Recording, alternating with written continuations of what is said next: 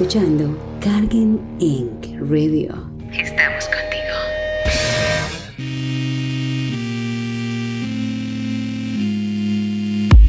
Muy buenas noches, ¿cómo están? Yo soy Dona Pizá y el día de hoy tengo un súper invitado, Raúl Caporal de Casa Frida, es un refugio LGBT y bueno, hoy tenemos el gusto de tenerlos de invitados, así que Raúl, bienvenido. Este, y bueno, ahora sí que te tenemos una pregunta, eh, que es, ¿quién eres? ¿Por qué las ganas de, unirte a este proyecto, de hacerlo realidad? Y bueno, ahora sí que te doy el micrófono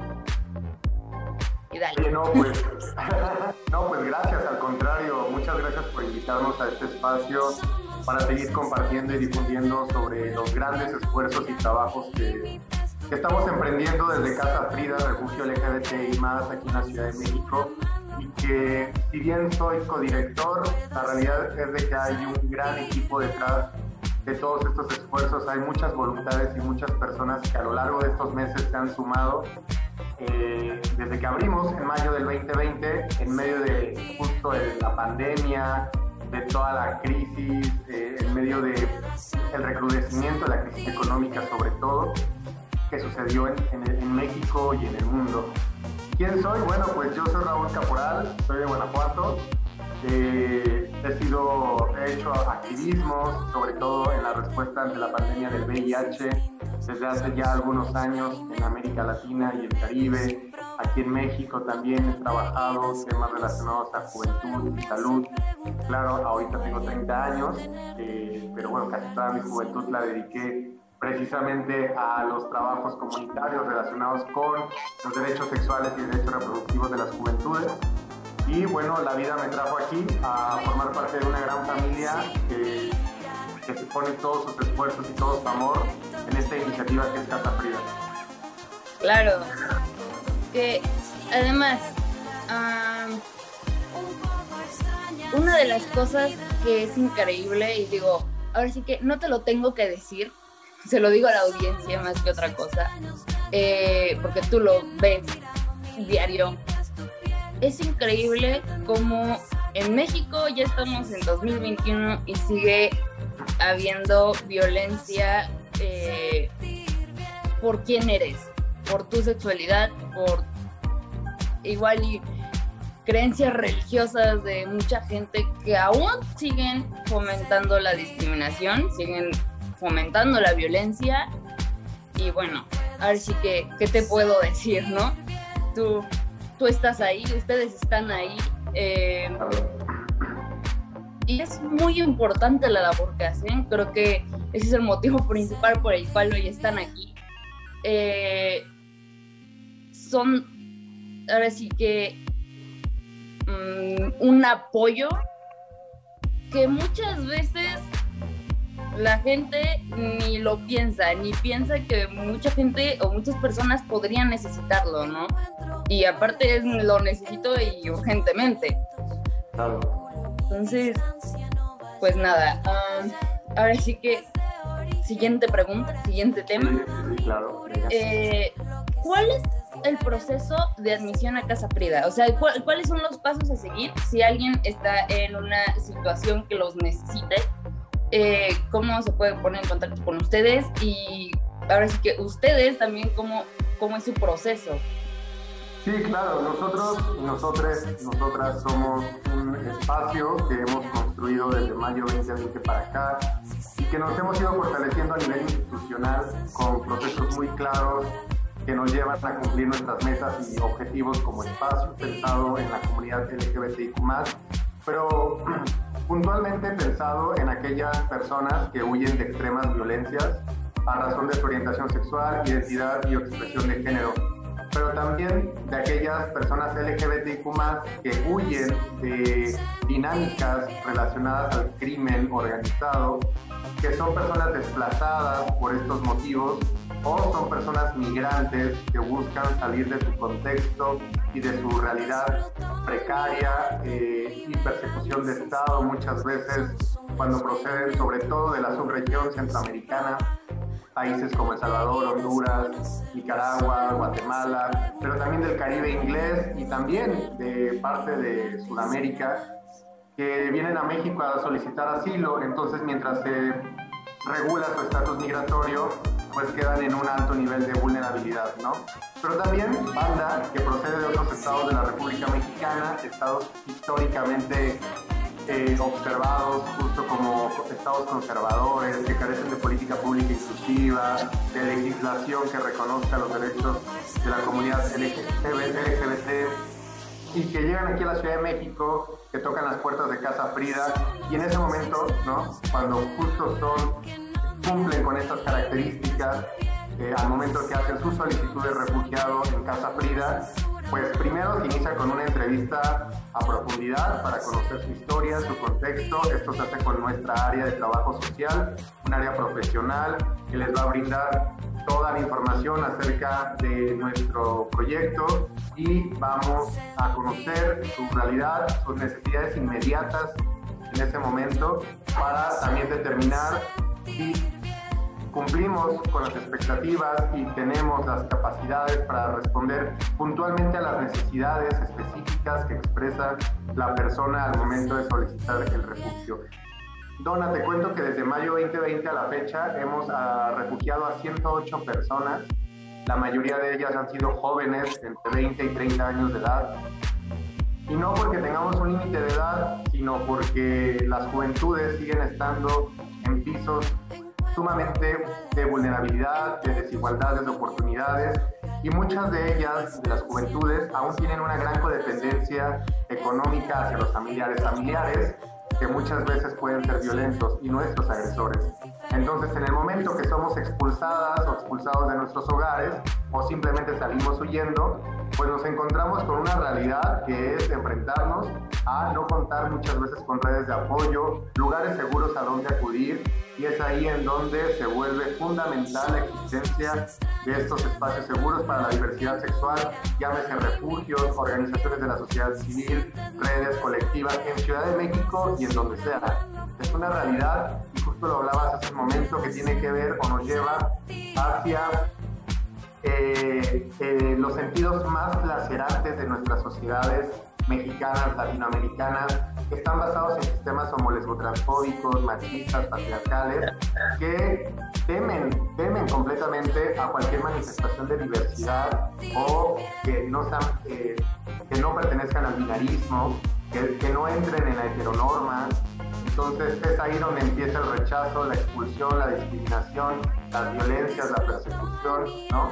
Es a lo que nos enfrentamos muchas veces cuando tenemos que salir de casa y a veces, desafortunadamente, tenemos que salir a una edad muy temprana, ¿no? Estoy hablando de adolescencias, a veces menores de edad, que ya se encuentran en situación de calle, pues justo debido a la expulsión del hogar por la simple razón de, amar distinto, de ser distintos, distintas, a razón de nuestra orientación sexual, de nuestra identidad de género o expresión de género. Claro, aquí es súper importante, creo que un punto que tocaste, bueno, es los menores de edad.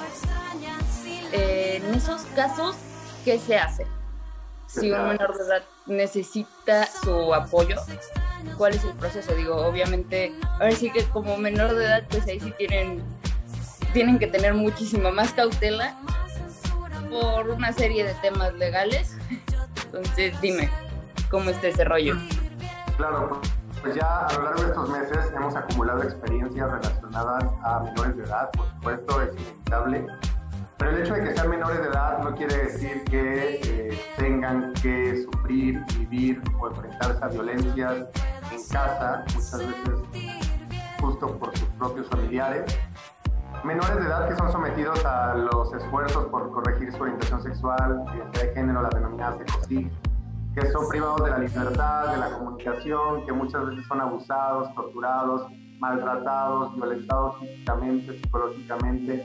Entonces, la realidad es esta, ¿no? O sea, las, adolescencias también pasan por este rechazo y no hay realmente una concientización o instituciones que estén sensibilizadas para poder responder ante estas violencias que están basadas en homolesbotransfobia en adolescentes. ¿Qué es lo que sucede? Bueno, cuando un adolescente, ¿no? una persona menor de 18 años, llega a Casa Frida y toca la puerta, lo primero que se hace es igual una recepción con el área de trabajo social. En ese momento se le explica, una vez que se conozca el contexto y si realmente se considera que su integridad, su vida está en peligro si vuelve a casa, en ese momento se le da un acompañamiento y vinculación con las autoridades correspondientes, en este caso en la Ciudad de México con la Fiscalía del Menor, ubicada en Búnker, y ahí se hace o se da parte a la Fiscalía. En la Fiscalía, obviamente, se va a levantar una carpeta de investigación, pero muchas veces son adolescentes que ni siquiera vienen de la Ciudad de México, que son del Estado de México, del área metropolitana. Y en este caso las fiscalías tienen que hacer un gran trabajo porque tienen que comunicarse con las fiscalías correspondientes para llevar a cabo la investigación correspondiente, ¿no? Entonces, eh, ahí, eh, en el momento que se levanta la carpeta, dependerá de la fiscalía y te pide a ti como organización, como institución, que hagas un resguardo de la persona mientras su proceso continúa. Nos ha pasado ya tres ocasiones, tres, tres menores de edad, que han sido vinculados con nuestra organización, con el refugio, después de levantar la carpeta de investigación.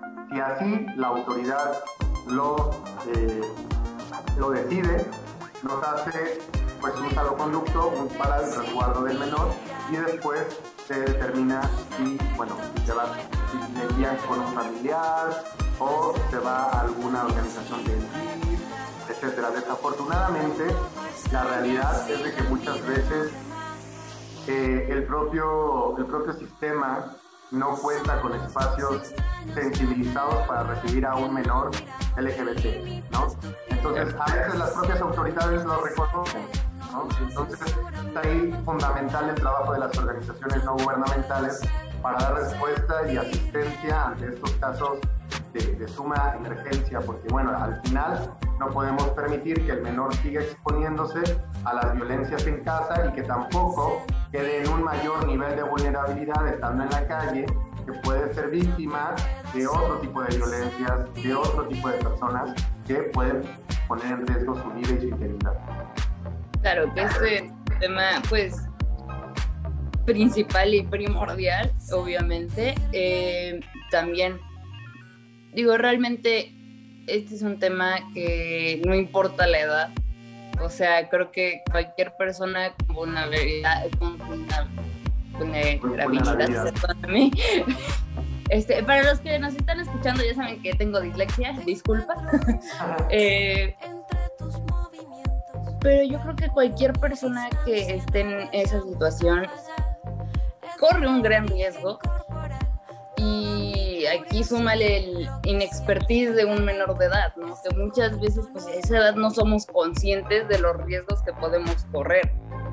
Y bueno, estar en una situación que te obliga a salirte de casa, eh, creo que explica el, el nivel de riesgos que puede existir si no tienes eh, totalmente completas tus herramientas para poder resolver los problemas en el mundo real. Sí, totalmente. Y como joven, pues está cabrón. Ahora sí que está cabrón, creo que...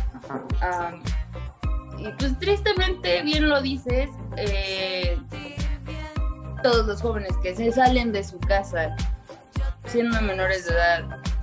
Y ya recurres, o sea, ya, ya vas a un refugio, o sea, eso no es señal de que, de que estés bien, de que te hayas ido porque estés bien, ¿no? O que ido de la mejor situación. Entonces, son chicos que realmente por las cosas que han vivido, incluso se tienen, se tiene que hacer un trabajo para reinsertarlos, por así decirlo, uh, por así decirlo, la sociedad, por la violencia a la que están acostumbrados, a la que ya vivieron, que digo, gracias, salieron huyendo, pero al final del transcurso, que es huir de su casa, de sus hogares, a llegar a un refugio en donde los escuchen, en donde vean por ellos, en donde realmente los protejan, en ese transcurso hay muchísimos riesgos. Ahora, eh, siguiente pregunta.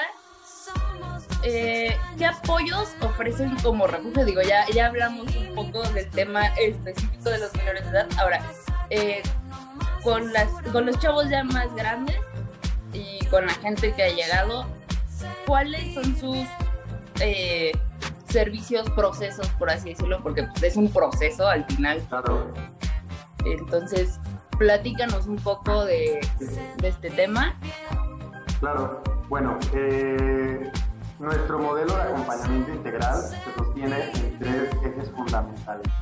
Uno de ellos es nuestro programa de hogar y seguridad, el cual tiene el objetivo de brindar la protección, la seguridad, velar porque la infraestructura del refugio sea la adecuada para la capacidad de las personas que ahí están refugiadas, del personal que colabora en la organización y también en el buen manejo y administración de los recursos, sean alimentos, sean productos de higiene personal, etc. El programa de hogar y seguridad también va a velar por la buena convivencia y las dinámicas de eh, compartimiento entre las personas usuarias del refugio. Hogar y seguridad tiene un rol súper importante porque garantiza las bases mínimas para operar en la organización. Claro. Justo. Y bueno, otro de los programas es el programa psicosocial. El programa psicosocial eh, ha sido un tremendo esfuerzo para lograrlo, fortalecerlo, construirlo y sobre todo darle el enfoque que buscamos. Eh, el programa psicosocial se encarga de dar cuidado y atención a la salud mental de las personas aquí refugiadas. Les brinda de herramientas psicosociales para que puedan tener mayor estabilidad partiendo de un enfoque de la autoafirmación. Es decir, que si existen o se identifican problemáticas en la salud mental de la persona, se debe de comprender y se debe de partir de la idea de que estas problemáticas no es porque seas lesbiana, no es porque seas gay, sino porque durante gran parte de tu vida viviste en suma opresión, enfrentando eh, altas violencias, exclusión, etc. Entonces, las problemáticas a la salud mental resultan derivado de esto y no porque tú seas gay. Entonces, alcanzar a notar esta diferenciación es muy importante en el abordaje que brinda el programa psicosocial. Está conformado por área de trabajo social, psicología, psicología. Tenemos un convenio muy importante para nuestra evaluación y seguimiento a los ex usuarios por parte del Departamento de Psicología de la Universidad Iberoamericana que nos ha apoyado. También el programa psicosocial se ha construido gracias a la colaboración de la organización global Expert México con su filial aquí en el país y que nos ha brindado conocimientos y herramientas para construir el programa psicosocial con el que hoy día contamos. El tercer programa de los tres ejes fundamentales que te explicaba es el del proyecto de vida, Proyecto de Vida es un programa que se encarga de acompañar individualmente y de forma colectiva a las personas usuarias para acercar nuevos conocimientos, herramientas, capacitaciones, procesos de formación para que la persona usuaria al momento de su egreso sea un egreso exitoso y tenga mayores oportunidades, justo de lo que hablabas hace un momento, de reintegrarse a las actividades socioeconómicas y culturales de la ciudad o de nuestro país, a partir desde cómo elaborar un currículum, cómo manejarse en una entrevista de trabajo, cómo darse de alta en una bolsa de trabajo, cómo regresar a, los estudios en muchos de los casos, porque justo muchas juventudes, sobre todo al momento de huir de casa o de estar sobreviviendo a estas violencias, pues viven una deserción escolar, ¿no? Entonces, ¿cómo recuperar esa parte? Cómo recuperar tus, eh, tu proyecto de salud, es decir, cómo, o sea, evaluar tu salud y cómo, qué vas a hacer tú desde un enfoque del autocuidado para recuperar tu salud, documentarse nuevamente, porque obvio dejas los documentos importantes en casa cuando estás huyendo, ¿no? Entonces hay que tener un proceso de recuperación de la documentación, de la identidad, etc. De eso se encarga Proyecto de Vida, que tengas todo lo necesario, todas las herramientas que ya tienes, fortalecerlas o atraer nuevas eh, herramientas, nuevos conocimientos, pues en general para que tengas una mayor oportunidad de eh, egreso exitoso. Claro. Ajá. Con estos tres, tres ejes fundamentales es que logramos cubrir el modelo integral de acompañamiento. Claro, que este tema es súper importante, eh, empezando porque muchísimos refugios, muchísimas organizaciones no cuentan con una estructura así de desarrollada para realmente apoyar a las personas, no solo en la situación actual en la que se encuentran, que he vivido en mi casa por las diferencias con mi familia y viví violencia y vaya, lo que todos ya sabemos de lo que llevamos en este programa, sino, ok, me preocupo por ti ahorita, pero también te ayudo a resolver para el mañana, ¿no? Para que estés preparado. Eso que tú decías, la parte desde cómo hacer un currículum, cómo prepararse para una entrevista de trabajo, son cosas que por más sencillas que suenen, no lo son. Y menos si es alguien que, uno, si vives tanta violencia en, tu vida diaria, si, si ya lo tienes normalizado ese grado, obviamente te va a costar trabajo en la vida adulta eh, actuar de, de, manera segura contigo mismo. Eh, te generan muchísimas inseguridades el estar en, en ese entorno que aunque hayas reaccionado y hayas, ahora sí que salte de ahí, huye, aunque lo hayas hecho, sigue habiendo daños, obviamente. Eh, y claro que el hecho de que se fijen hasta en esos pequeños detalles puede ser un gran cambio para esa persona a futuro, porque como sé ustedes están tratando de asegurar su futuro para que no sea gente perdida, por así decirlo. Eh, que, que, no se queden en, en el igual y en la victimización in eterno, ¿no? Que, que, este es un tema muy grave. Eh, tristemente lo vivimos en México y no solo eh, por personas de la comunidad LGBT, eso no tiene nada que ver en, esto. Cualquier persona que haya vivido violencia muchas veces, eh, la salida más fácil es hacerse la víctima y quedarse ahí toda su vida, cuando realmente eso no aporta nada bueno ni para su vida, ni para la sociedad. Y es un reflejo de la violencia que tenemos en México a diario, ¿no? todo, todo lo que generas. Ahora, ah, vamos a un cortecito y ahorita regresamos. Quédense porque está súper interesante este programa. Así que bueno, vamos a unos anuncios y regresamos.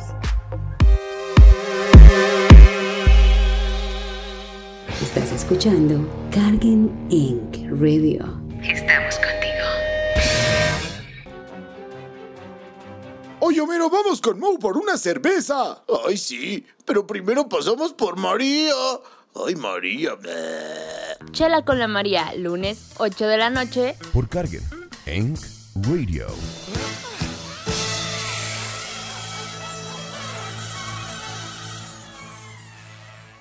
Cosas horribles van a pasarte.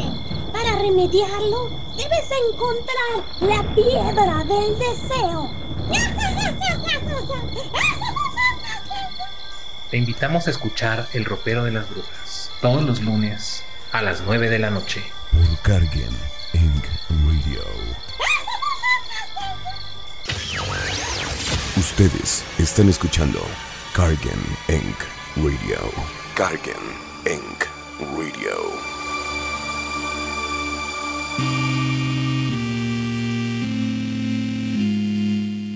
Regresamos aquí a Desvélate con Dona. Yo soy Dona Pizá. El día de hoy tenemos a Raúl Caporal de Casa Frida, Refugio LGBT. Y bueno, ahora sí, volvemos al tema en el que estábamos. Que precisamente eh, con lo que hablábamos hace unos segundos, este, la siguiente pregunta es, ¿cómo se fondea Casa Frida? Eh, ahora sí que ustedes están en lucha constante con eso. Eh, obviamente ahorita vamos, a ir a este tema, pero ¿cómo se fondea principalmente?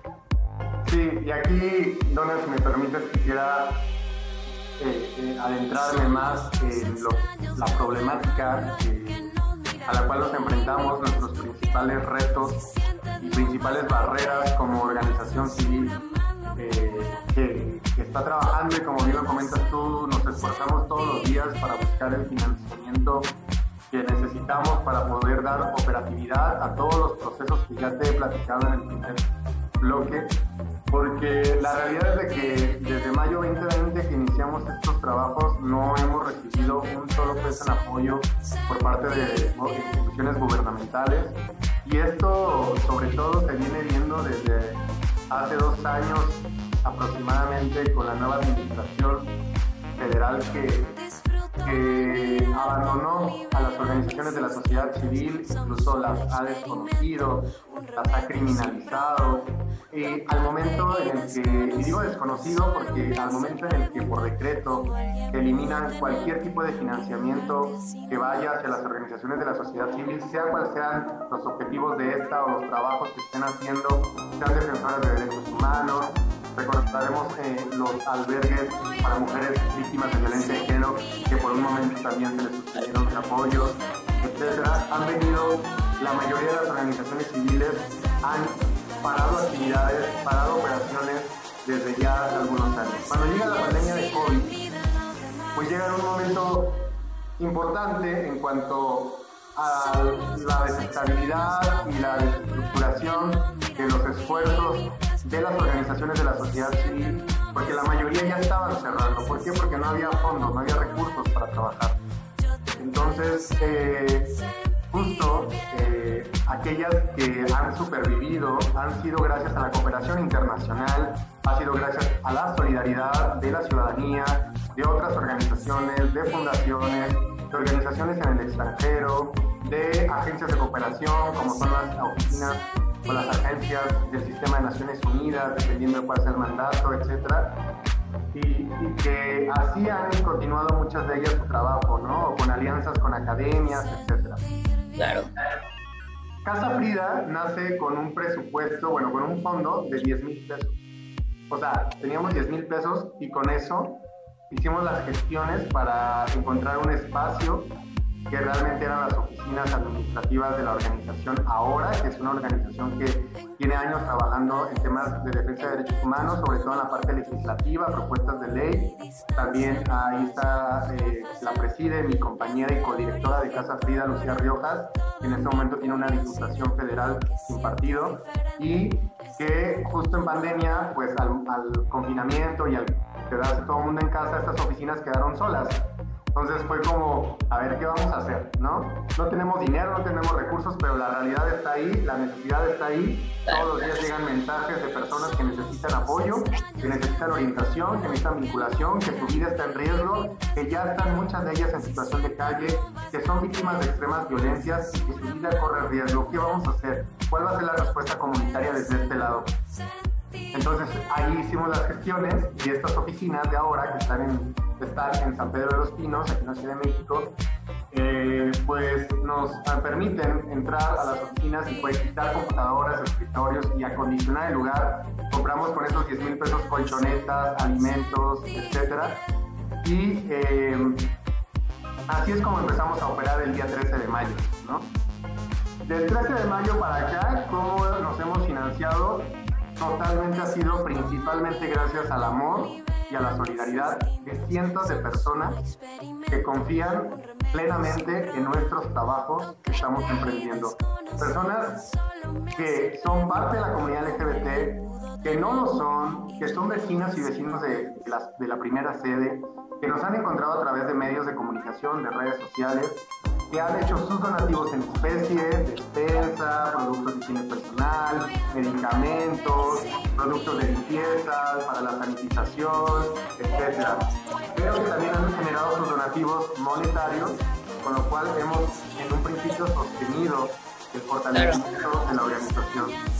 A lo largo de estos meses, pues también hemos emprendido muchas estrategias para el financiamiento, entre ellas campañas, campañas de financiamiento por donadora.org, en donde logramos eh, recaudar alrededor de 200 mil pesos, 240 mil pesos, pero también hemos hecho gestiones y acercamientos con otras organizaciones en el extranjero que se han convertido en socias de nuestra iniciativa. Una de ellas es AHF, una organización global que trabaja temas relacionados al VIH y a la salud sexual. También ICF, que es la comunidad, el Fondo de Comunidad de la Comunidad Internacional en Los Ángeles.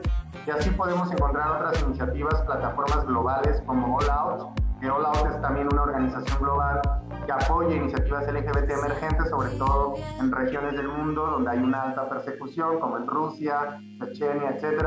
Nos volvió a ver acá el año pasado y también sumó un financiamiento. Pero lo que quiero llegar es de que no hay nada fijo. Siempre tenemos que estar superviviendo, siempre tenemos que estar nadando contra corriente, buscando cómo salir mes con mes, porque en el lugar donde estamos ahorita, digo, en septiembre del año pasado nos reubicamos de sede, nos reubicamos también por un tema de amenazas hacia la organización, amenazas de ataque, por grupos como lesbotransfóbicos, criminales, conservadores, etcétera, que no les gusta lo que estamos haciendo porque al final estamos abriendo espacios seguros, estamos resistiendo y estamos transmitiendo un mensaje hacia allá afuera en donde la comunidad LGBT levanta la voz y dice, hey, acá estamos, somos parte de la ciudadanía, no nos vamos a dejar, vamos a seguir luchando, vamos a salir a las calles si es necesario para seguir hablando de nuestra opresión, ¿no? Porque justo lo que queremos hacer es hablar de libertades, hablar de dignidad, queremos dignificar nuestros espacios también, ¿no? Entonces, en septiembre de 2020 nos cambiamos de sede, nos ubicamos con ayuda también de Dignity Fund, que es un fondo que apoya a organizaciones civiles o activistas que están siendo perseguidas, perseguidos en temas LGBT. Y nos mudamos a la nueva sede, obviamente se fortalece, se refuerza todo el sistema de seguridad, etcétera. Y en la nueva sede, pues hay que pagar una renta, ¿no? Entonces también es estar viendo cómo vamos a pagar el alquiler, cómo vamos a pagar la alimentación. Hemos servido desde que abrimos a la fecha, 20, si no me equivoco, 22.570 platos, porciones de alimentos calientes a pues, las personas refugiadas. 22.000 platos, imagínate eso. Estamos hablando que nuestra capacidad es de 20 a 25 personas de manera simultánea. Entonces, estas personas tienen que desayunar, comer y cenar. Porque nosotros somos un albergue a puerta cerrada. Es decir, que una vez que solicitas el refugio y ya eres parte del proceso, pues no puedes salir solo, solo por salir. Por varias razones, ¿no? Una de ellas, prevenir contagios de COVID. Sí, la principal. Segunda, que por un tema de seguridad no podemos poner en riesgo a las personas porque vienen huyendo de violencia, ¿no? Entonces tienen que resguardarse para recibir todo el acompañamiento y después pues ya empiezan las salidas a buscar trabajo, empiezan las salidas ya a trabajar, las salidas médicas, etc. Entonces, eh, pues sí, a lo que voy es de que tienen que estar dentro de casa y además somos un equipo casi de 12 personas entre voluntariados y colaboradores directos que pues estamos ahí. Luego la compra de medicamentos, también muchos medicamentos no los cubren los sistemas de salud pública y pues ahí es donde tenemos que entrarle de lleno también a la compra de medicamentos. Pero todo esto ha sido posible y hemos logrado garantizar seguir dando nuestros servicios gracias, como te lo decía, a a la solidaridad, a, las personas que llegan a la sede, tocan la puerta y te entregan la despensa, llegan, generan su donativo en, nuestra página de internet www.refugiocasafrida.com. Ahí pueden conocer más de la historia, más de nuestros trabajos pueden entrar a la sección de donar y también ahí pueden generar su donativo.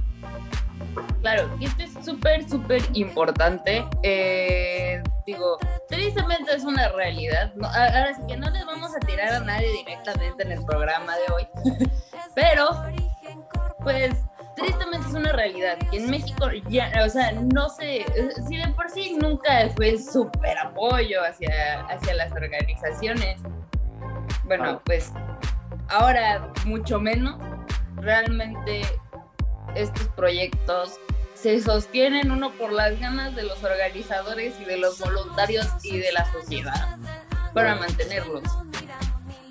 Y precisamente son programas que, como decíamos hace cinco minutos, 10, este, son programas que salvan vidas, que cambian vidas y que ayudan a la sociedad. Entonces, como ciudadanos es nuestro deber ayudar y apoyar estos proyectos y ver por el desarrollo de este tipo de proyectos, por el bien de la gente que lo necesita. Yo creo que lo que estamos viviendo ahora en pandemia es algo, es un ejemplo claro y es una lección en donde el apoyo es necesario, el apoyo como sociedad, el unirnos es necesario. Y si no lo hacemos, no es posible eh, la existencia de este tipo de proyectos que realmente ayudan a la sociedad, que realmente le dan un impacto y que realmente sirven y trabajan por la gente que lo necesita. Ahora sí que hace visible lo invisible, que, que es lo que ustedes hacen al final. Y ahora, ¿cómo bueno, ya, ya, ya dijiste este, lo de la página, lo de los donativos, que eso es algo muy importante. Si está en su posibilidad, aunque sean 20 pesos lo que lo donen, se pueden gastar 20 pesos en el Oxxo comprándose unas papas, o se pueden gastar 20 pesos en una buena causa, apoyando realmente a gente que lo necesita, apoyando un proyecto que realmente es importante. Entonces, ahora sí que es decisión de ustedes, pero son 20 pesos que pueden hacer una diferencia si nos unimos todos. Entonces, ahora sí que yo personalmente les pido que si pueden, que si están en sus posibilidades, donen a Casa Frida. Eh, de los proyectos que, que realmente vale la pena apoyar. Porque como tú mismo le dijiste, Raúl, están nadando contra corriente, pero desde el día uno que se les ocurrió que vieron la necesidad y que decidieron reaccionar y hacer algo al respecto. Entonces, es algo muy importante. Y, y bueno, es un trabajo loable, la verdad. O sea,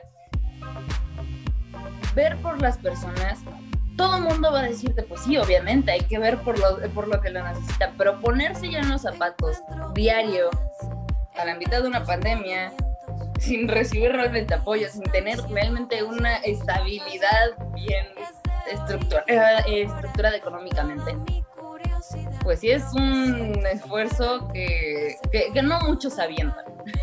Claro. Que no muchos se avientan y muchos los que lo ven luego se hacen tontos. Sí, sí, sí. Y no solamente con, o sea, si no está en la posibilidad hacer sus donativos en este momento en especie o monetarios, también pueden eh, escribirnos a casafrida.org y ahí nos pueden escribir también si tienen el interés de colaborar y sumarse a nuestros voluntariados para compartir algún conocimiento que tengan. Si saben de cocina, si saben de panadería, de repostería, programemos un taller que beneficie a las personas usuarias del refugio que aprendan una nueva habilidad como la cocina y que esto pueda representar pues una oportunidad más en el momento que egresen y que puedan hablar de autogestión de recursos mediante el emprendimiento de alguna iniciativa como poner una panadería. Estoy dando un ejemplo. Si sabes de, de sistemas de procuración de defensa y de derechos humanos, igual programemos una intervención comunitaria, dos sesiones, tres sesiones, para conocer más de eso. Y así si hacen radio, por ejemplo, nos pueden acompañar y qué tal un taller de podcast, ¿no? Porque al final son herramientas que, las personas usuarias van a poder utilizar en su momento. Entonces, no tengo para donar en efectivo, no tengo para donar en despensa, pues escribo al correo y digo, mira, yo sé hacer esto. Es más, yo soy súper, yo trabajo en recursos humanos, ¿no? Todos los días haciendo gente que viene a solicitar empleo a nuestra empresa reviso currículums y genero entrevistas. Te propongo pues una intervención para brindarte tips, consejos de cómo manejarte en una entrevista y cómo elaborar un mejor currículum. Todo eso es bienvenido. Así que gente también, no tenemos para donar, pues yo llego, mando correo y programamos una visita. Claro, que muchos eh, se, se confunde la donación solamente a, a lo económico claro. o a dar cosas. Creo que lo mejor que podemos hacer como sociedad es apoyarnos. Y no solo apoyarnos con bienes o con, o con beneficios en, en, especie, digamos, Creo que el conocimiento es algo que, que les puede dar muchísimo más, que puede aclarar muchas veces dudas en su cabeza o simplemente puede ser igual y una fuga. Ah, hay que recordar y hay que tener conciencia de que es gente que está realmente pasando por situaciones que no son nada fáciles. Que además la mayoría de los que estamos escuchando esto ni siquiera podemos decir yo viví esto. Entonces, digo, no la mayoría. Hago ahí un paréntesis. Este, si alguien de los que nos llega a escuchar necesita ayuda, eh, necesita apoyo, no duden de verdad en ponerse en contacto, ya sea conmigo y yo los yo, yo les paso eh, las redes o los contactos de Raúl. Este, de verdad, no se queden en un lugar en donde puedan estar corriendo peligro. Y no solo de forma de, la violencia física. La violencia mental también causa daños que son muy difíciles de reparar si no haces algo al respecto. Y el hacer algo solo tú puedes reaccionar. Porque tú eres el que lo está viviendo, tú eres el que lo está pasando. Si tú no alzas la voz, difícilmente alguien va a llegar a alzar la voz por ti. Claro. Entonces, tienes que, tienes que buscar los medios. Y bueno, eh, en esta ocasión nosotros somos uno de ellos. Así que no duden en pedir ayuda. Porque eso les puede salvar la vida. Y porque eso puede hacer que el día de mañana estén bien. Sí, totalmente, totalmente. Y siempre nos hacemos la pregunta, ¿no? Como, o sea, le digo a, a- a las compas, eh, tipo, ¿qué hubiese pasado si cuando teníamos 18 años, yo, repito, tengo 30 ahorita, pero ¿qué hubiera pasado a los 18, a los 16, a los 22? Cuando muchas y muchos de nosotros tuvimos que salir de casa por los mismos motivos que ya hemos expresado, pero que no teníamos un lugar seguro a donde ir y tuvimos que adelantarnos en muchos procesos de nuestra vida, tuvimos que crecer aceleradamente para adoptar, adoptar responsabilidades de personas adultas que muchas veces tuvimos que aprender a trabajar, a ahorrar, a administrar nuestros recursos, a pagar un alquiler, a ser autosuficientes, etcétera, y muchas veces sin el acompañamiento de nadie, ¿no? A veces ni, ni siquiera eh, de personas cercanas. Tuvimos que aprender así, ¿no? Y que muchas veces, por estas razones, estuvimos expuestas a, muchos peligros de la vida, a, a ser víctimas de cualquier persona que nos viera justo, que reconociera nuestro estado de alta vulnerabilidad. Algunos tuvimos muchos privilegios, mucha suerte de sobrevivir a la edad que, que tengamos ahora, pero que sí pasamos por estas realidades. Y la pregunta es, ¿qué hubiera pasado si un espacio como Casa Frida o como otros tantos más que hay regados por el mundo, que, que trabajan también para proteger y brindar refugio a personas LGBT, ¿qué hubiera pasado si hubiéramos encontrado eso? ¿Qué herramientas tendríamos hoy día? ¿Qué oportunidades hubiéramos tenido a lo largo de nuestra, vida, de nuestra andar? Y quizás estaríamos viviendo una realidad bien distinta, con otros mundos más inclusivos, con otras realidades, etcétera. No permitamos que las nuevas generaciones tengan que volver a pasar por esto y sigamos esforzándonos por impulsar a crear y fortalecer estos espacios seguros. Casa Frida, casas que se- iniciativas emergentes, área metropolitana, otros estados de la República, en el norte, en el sur, en cada país de Latinoamérica, en cada rincón, hasta que el mundo sea nuestro propio refugio, ¿no? Es como nuestra frase siempre, porque no debería, de- ni siquiera deberían de existir esos espacios, porque el mundo debería ser seguro para todas y para todos.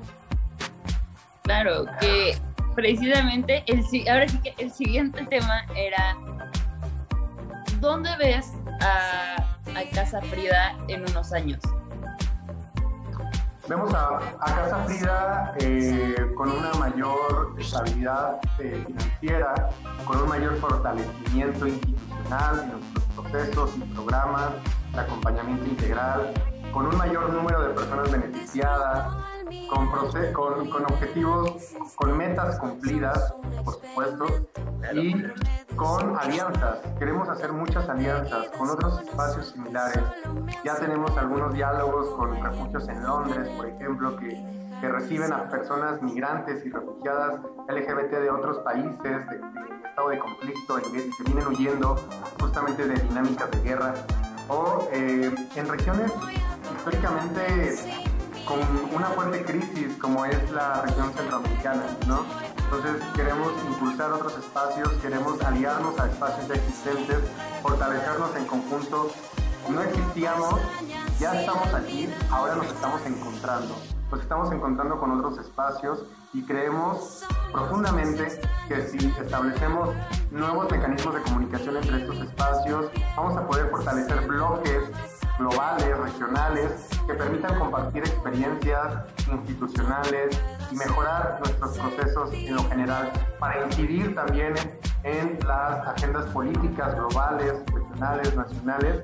¿Para qué? Para que el Estado realmente adquiera un compromiso real por construir mejores políticas públicas inclusivas, por legislar realmente a favor de la diversidad sexual y que no, por ejemplo, en estos tiempos de veda electoral, que es cuando se vuelve siempre entre las diputaciones, las candidaturas, los partidos políticos, casualmente adoptan un compromiso hacia la comunidad LGBT, pero el resto del tiempo nos olvidan. ¿Por qué? ¿Por qué nos recuerdan ahorita en tiempos electorales y nos olvidan en cámara, en tribuna, cuando deberían de estar votando a favor de las identidades trans, de las infancias trans, a favor de los matrimonios igualitarios, a favor del acceso igualitario a los, eh, a la seguridad social, por ejemplo, ¿no? Cuando deberíamos de ser un país seguro que reciba personas LGBT migrantes y desplazadas, que no te pongan obstáculos los agentes de migración cuando intentas pasar acá a solicitar asilo. Entonces, es ahí donde deberían de recordarnos, en las tribunas y en las cámaras, no solamente en de electoral. Es ahí a donde queremos llegar. Queremos comenzar a incidir también, a cambiar realidades adversas, a cambiar en los estados Ciudad de México burbuja de los derechos, entre comillas, pero hay estados aún más olvidados, ¿no? Eh, aquí, de la República, aquí al lado, ¿no? Entonces, es eso, en donde nos estamos viendo de aquí a un corto tiempo. ¿Por qué no empezar a ver Casa Frida Chiapas, Casa Frida Oaxaca, Casa Frida Tabasco, Casa Frida Tijuana? O sea, podemos... Claro. Ahora sí que acercar lo más que se pueda la ayuda, porque nunca falta. O sea, por cómo está el nivel de violencia y por, y por el nivel de normalización que existe de la violencia, que también eso es muy importante, acercar la ayuda creo que es lo principal y de verdad yo espero eh, que podamos, a ver, ahora sí, ya, ya me incluyo un poco, Claro. que podamos hacer esto realidad. Eh, de verdad, digo, como bien lo dijiste, creo que toda ayuda suma, todo suma. Entonces, ahora sí que si, si algo está en nuestras manos, y hablo en nombre de Karin en Radio en general, Sí, sí, sí. y bueno, también obviamente de, de las plataformas en las que está mi contenido, como Dona Pizza y el programa de Ayúdate con Dona, si algo está en nuestras manos como medio para ayudarles, obviamente vamos a estar ahí. Este, Casa Frida, este de verdad es su espacio, es su foro. Y es muy importante lo que tú precisamente tocaste ahorita del tema de las elecciones, que ahora sí ahí es cuando se acuerdan. No, sí, tenemos que apoyar a la comunidad LGBT. Solo lo hacen tristemente, es parte de su estrategia de campaña y todo el resto de- del tiempo cuando no estamos en elecciones, ¿qué sucede? Ah, resulta que las organizaciones, que todos los movimientos, eh, tal como Refugio Casa Frida, se encuentran con que están nadando contra corriente porque precisamente apoyo por parte del gobierno no, no hay. Entonces, ojo aquí, Sí, ojo aquí. ojo aquí. Sí, sí, sí. Este, y bueno, digo, ahora sí que eso sí lo vi. vi, que lo, vi que lo subieron a su Twitter y a, y a Instagram.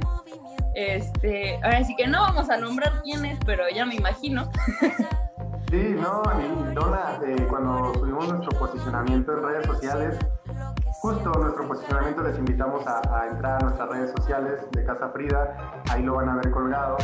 Y hablábamos de, de la defensa y, y, del cuidado de las autonomías, de los trabajos de las organizaciones civiles, y que en tiempos de veda electoral no era necesario que acudieran solamente con fines de documentar su visita al espacio o sus donativos, para documentarlos como parte de sus campañas. Adelante, ¿no? O sea, si realmente son legítimas y quieren donar, donen. Pero no es necesario documentarlas y utilizarlas ahora, cuando tenemos un año trabajando y nadie se acercó en cuanto a partidos políticos hablando, y que ahora sí, ¿no? Entonces eh, lo subimos y dos días después nos llama un partido y nos dice que sí tienen el interés, que no lo tomemos así, que, que si podemos participar de un conversatorio para conocer las realidades de la comunidad LGBT. O sea, fue como, no chica, o sea, las realidades LGBT tú debes de conocerlas al momento que quieres adoptar en tu agenda política el tema de la libertad sexual, ¿no? Donde, es donde alzamos el llamado de, no, donde no nos tienen que olvidar es en las tribunas. Hay una gran deuda social, histórica, política hacia la comunidad LGBT que ninguna administración, realmente que ninguna legislatura le ha querido entrar en lleno.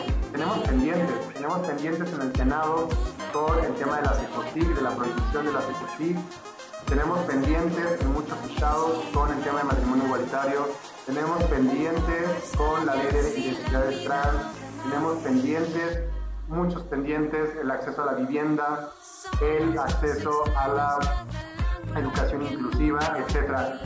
Esa deuda sigue creciendo mientras no se pague y en algún momento se va a tener que pagar.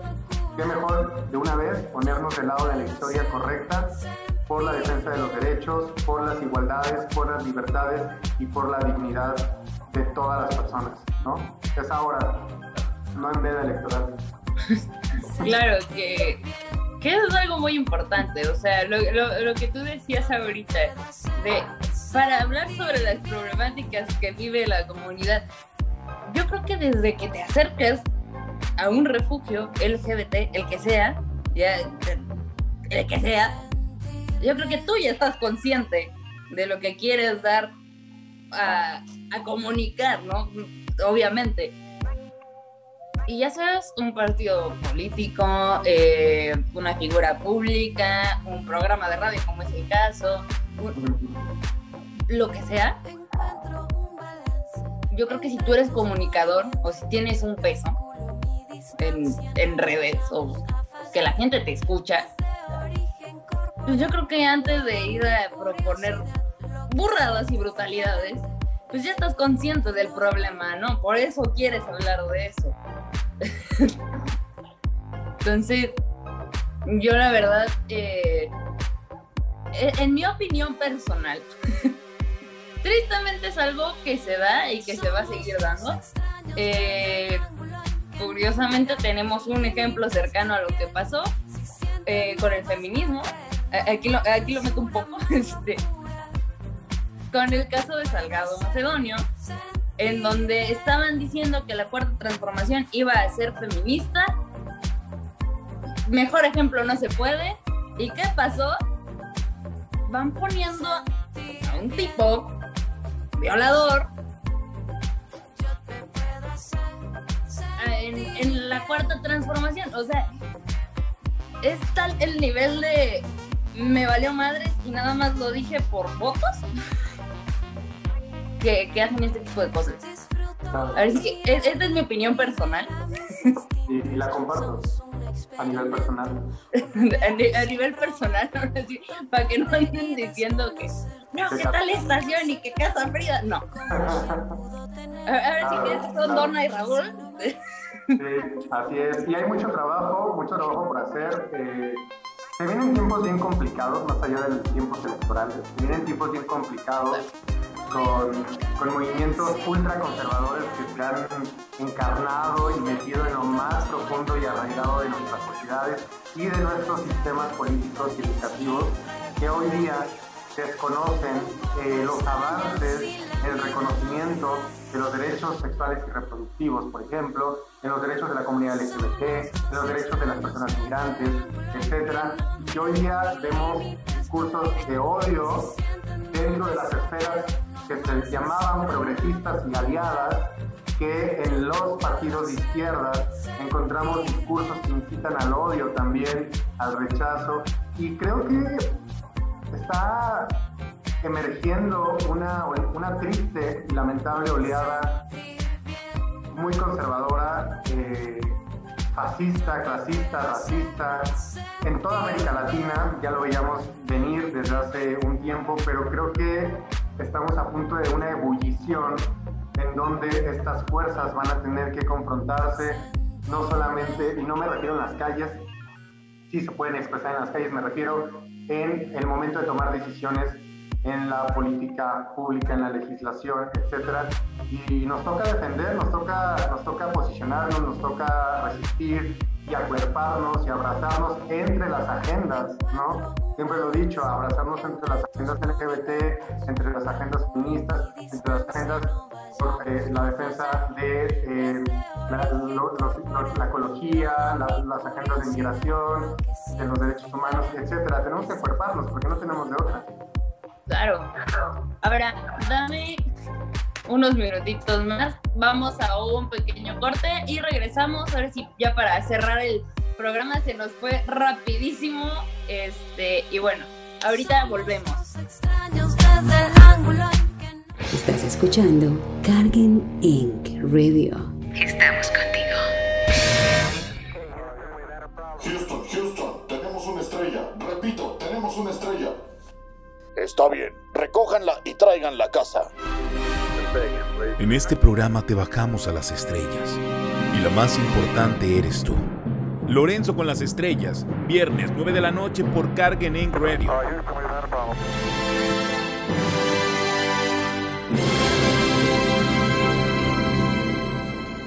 ¿Realmente estáis cansado de que os mientan? ¿Vosotros seguís dando sexo esperando amor?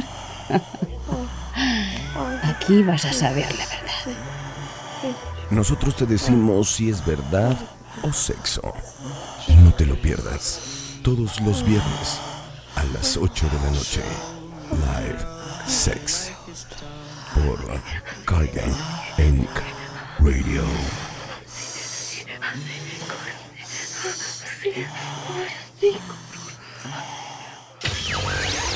Ustedes están escuchando Cargan Inc. Radio. Cargan Inc. Radio.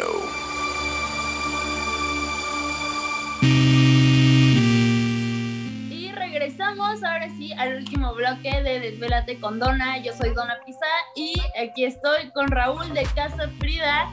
Este, y bueno, ahora sí, como bien decía hace unos minutos, se nos fue rapidísimo el programa. Eh, yo quiero, antes, antes de que terminemos, quiero decirte que este es un foro abierto. Cuando gustes, están bienvenidos, Casa Frida, de verdad. No, no lo duden ni dos segundos si tienen algo que decir.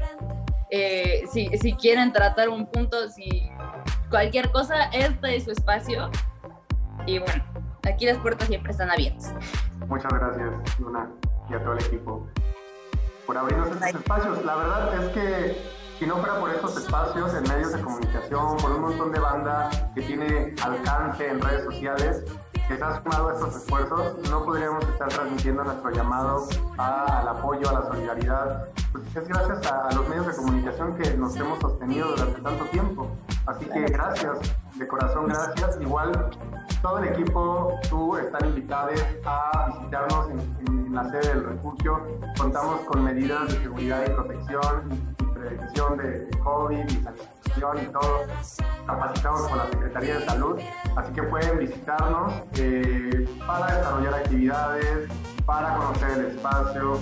A la banda refugiada, créanme que les encanta justo también compartir, ya que pues, no siempre podemos estar saliendo del espacio, pues es importante soltar un poquito el estrés, la ansiedad, así que bienvenidos cuando ustedes necesiten. No, pues muchísimas gracias por la invitación. De hecho, ya les tengo varias sorpresas que, que, vamos a estar. les voy dando avances poco en unos días. Este, igual para la gente que me sigue en redes, eh, les tengo muchísimas sorpresas, así que espérense y prontamente lo sabrán. sabrán qué, vamos a estar haciendo. Eh, también a mi comunidad de, Instagram, de Twitter, de Facebook, de TikTok, de todos lados. este, eh, si alguno de ustedes, porque sé que varios de ustedes también son creadores de contenido en redes, si alguno de ustedes le nace hacer algo eh, en conjunto con Casa Frida, o sea, adelante, háganlo.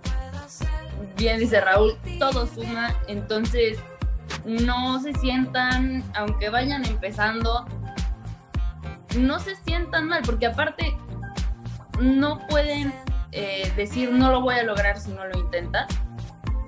Y al hacer algo queriendo generar un cambio, creo que es algo que no muchos, tristemente, no, no muchos lo hacen. Y tristemente, los que podrían hacerlo con mayor alcance no lo hacen porque ya lo ven nada más como trabajo y se queda ahí. Entonces nosotros tenemos ahorita una oportunidad que es, somos creadores chiquitos, pero cuando alzamos la voz podemos hacer un cambio. Sí, y, totalmente. Y mantener esa mentalidad, o sea, no importa en dónde estés el día de mañana, si mantienes esa mentalidad vas a hacer un cambio. Este, creo que eso es algo muy importante, creo que es un mensaje que tenía que darles. y bueno, así, eh, danos todas tus redes, eh, donde podemos contactarlos, contactarte eh, y todo. Ahora sí que ya para despedirnos. Gracias.